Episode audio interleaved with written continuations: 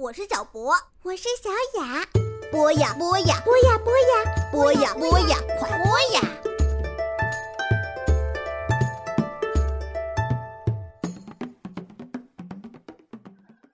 假如生活在古代，让我们一起走进古人的生活。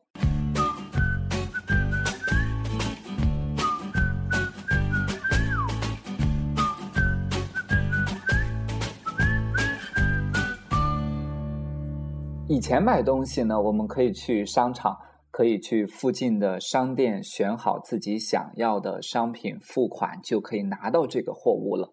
但现在很多人养成了这样的习惯，可以去商场里面看一看、试一试，然后呢，在网上下单，再由快递员把这些东西送到自己家门口。那越来越多的人们就会和快递员打交道。生活里面，相信很多大朋友、小朋友都和快递员之间有过一些交往，甚至可能还会有一些故事发生。比如说这两天呢，鹏鹏总能接到快递打来的电话，因为白天不在家，接收快递是个非常非常麻烦的事情。那想到这里，我就会有一个疑惑了：古代有没有快递员呢？他们的生活？他们的工作内容都有哪些呢？今天就让我们一起回到古代，回到的是唐朝，我们来聊一聊唐代的邮递员们。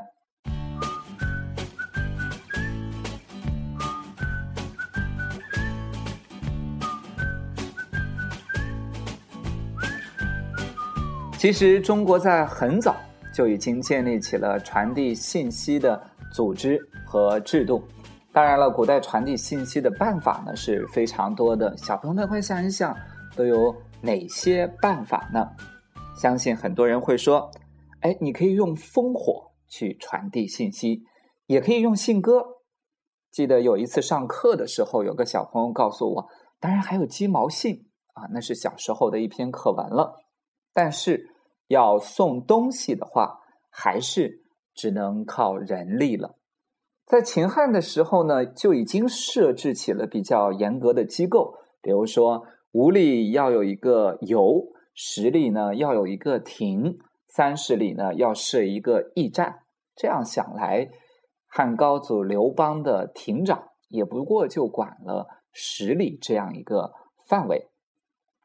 古代的时候。用来传递官府文件，或者给往来官员中途休息的场所，人们叫做驿站。相信很多小朋友都听说过这两个字“驿站”。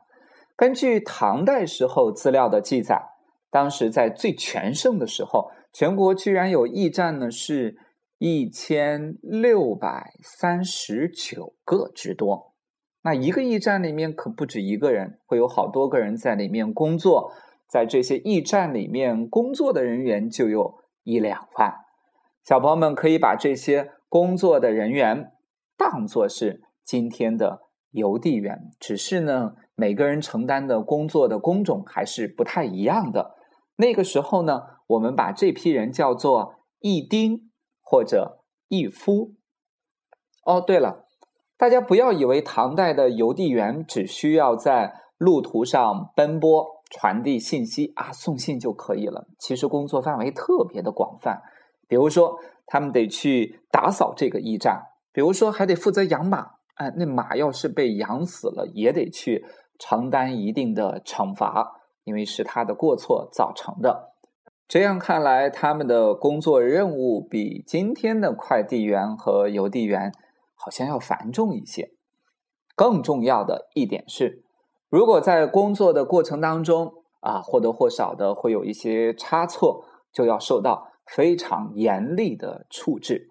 比如说，如果快递的文件送晚到了一天的话，就得受杖刑八十下。有听过鹏鹏哥哥讲解的小朋友，可能就知道什么是杖刑。他可打的不是屁股。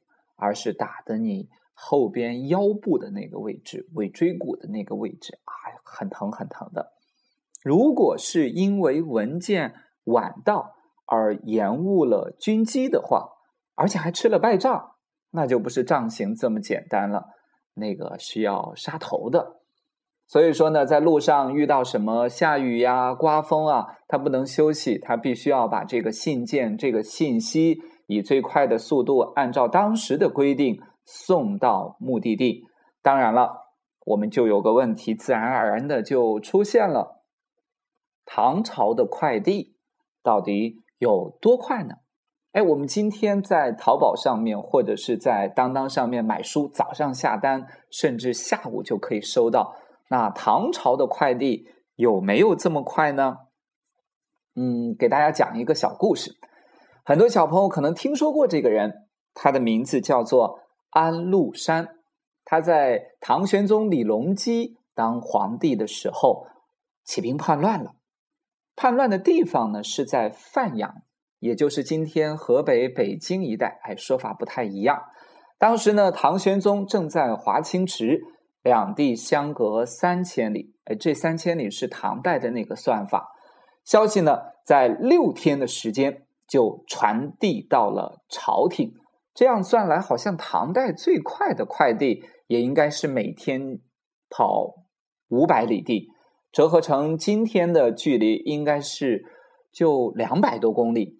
想一想，这么重要的一个讯息啊，关系到国家。命运、国家存亡的一个信息，也只是每天五百里，很快的把信息送到了唐朝朝廷所在。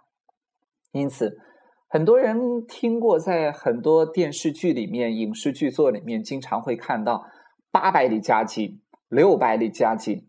啊，我就在想，这八百里加急，如果真的跑下来的话，那不仅马得累死，人估计也累得够呛了。呃，当然了，不同时代关于邮递、关于邮递信息，它有不同的说法。比如说，到了后面的宋朝，哎，我们听说过岳飞被十二道金牌摧毁啊，那金牌上面可能会写一些东西呢。我们那时候邮递员最重要的或者是最快的，上面会写着“御前文字不得入铺”等等。其实，关于古代的快递员。邮递员他们的故事还有很多很多，比如说，哎，有没有可能去冒充这个邮递员？说，哎，我把原来这个官府的邮递员义夫给杀掉，然后我代替他去传递一个假信息给对方，这样可以给我们这方争取更多的一个优势。会不会有这样的一个情况呢？还有就是，唐朝的皇帝。都可以用邮递员来快递什么东西呢？除了我们讲到的啊，这个战争上的一些信息、重要的一些官府文件等等之外，还有没有呢？小朋友们有兴趣的话，可以找一首诗来读一读：“一骑红尘妃子笑，无人知是荔枝来。”我们就知道那时候荔枝。也可以通过这样的快递系统送到长安城。好了，我们今天假如生活在古代，聊的是古代交通当中和快递有关系的话题。有兴趣的小朋友也可以就着这个话题去找一找不同的时期古代的快递有没有差别呢？我们明天接着带领大家。假如生活在古代。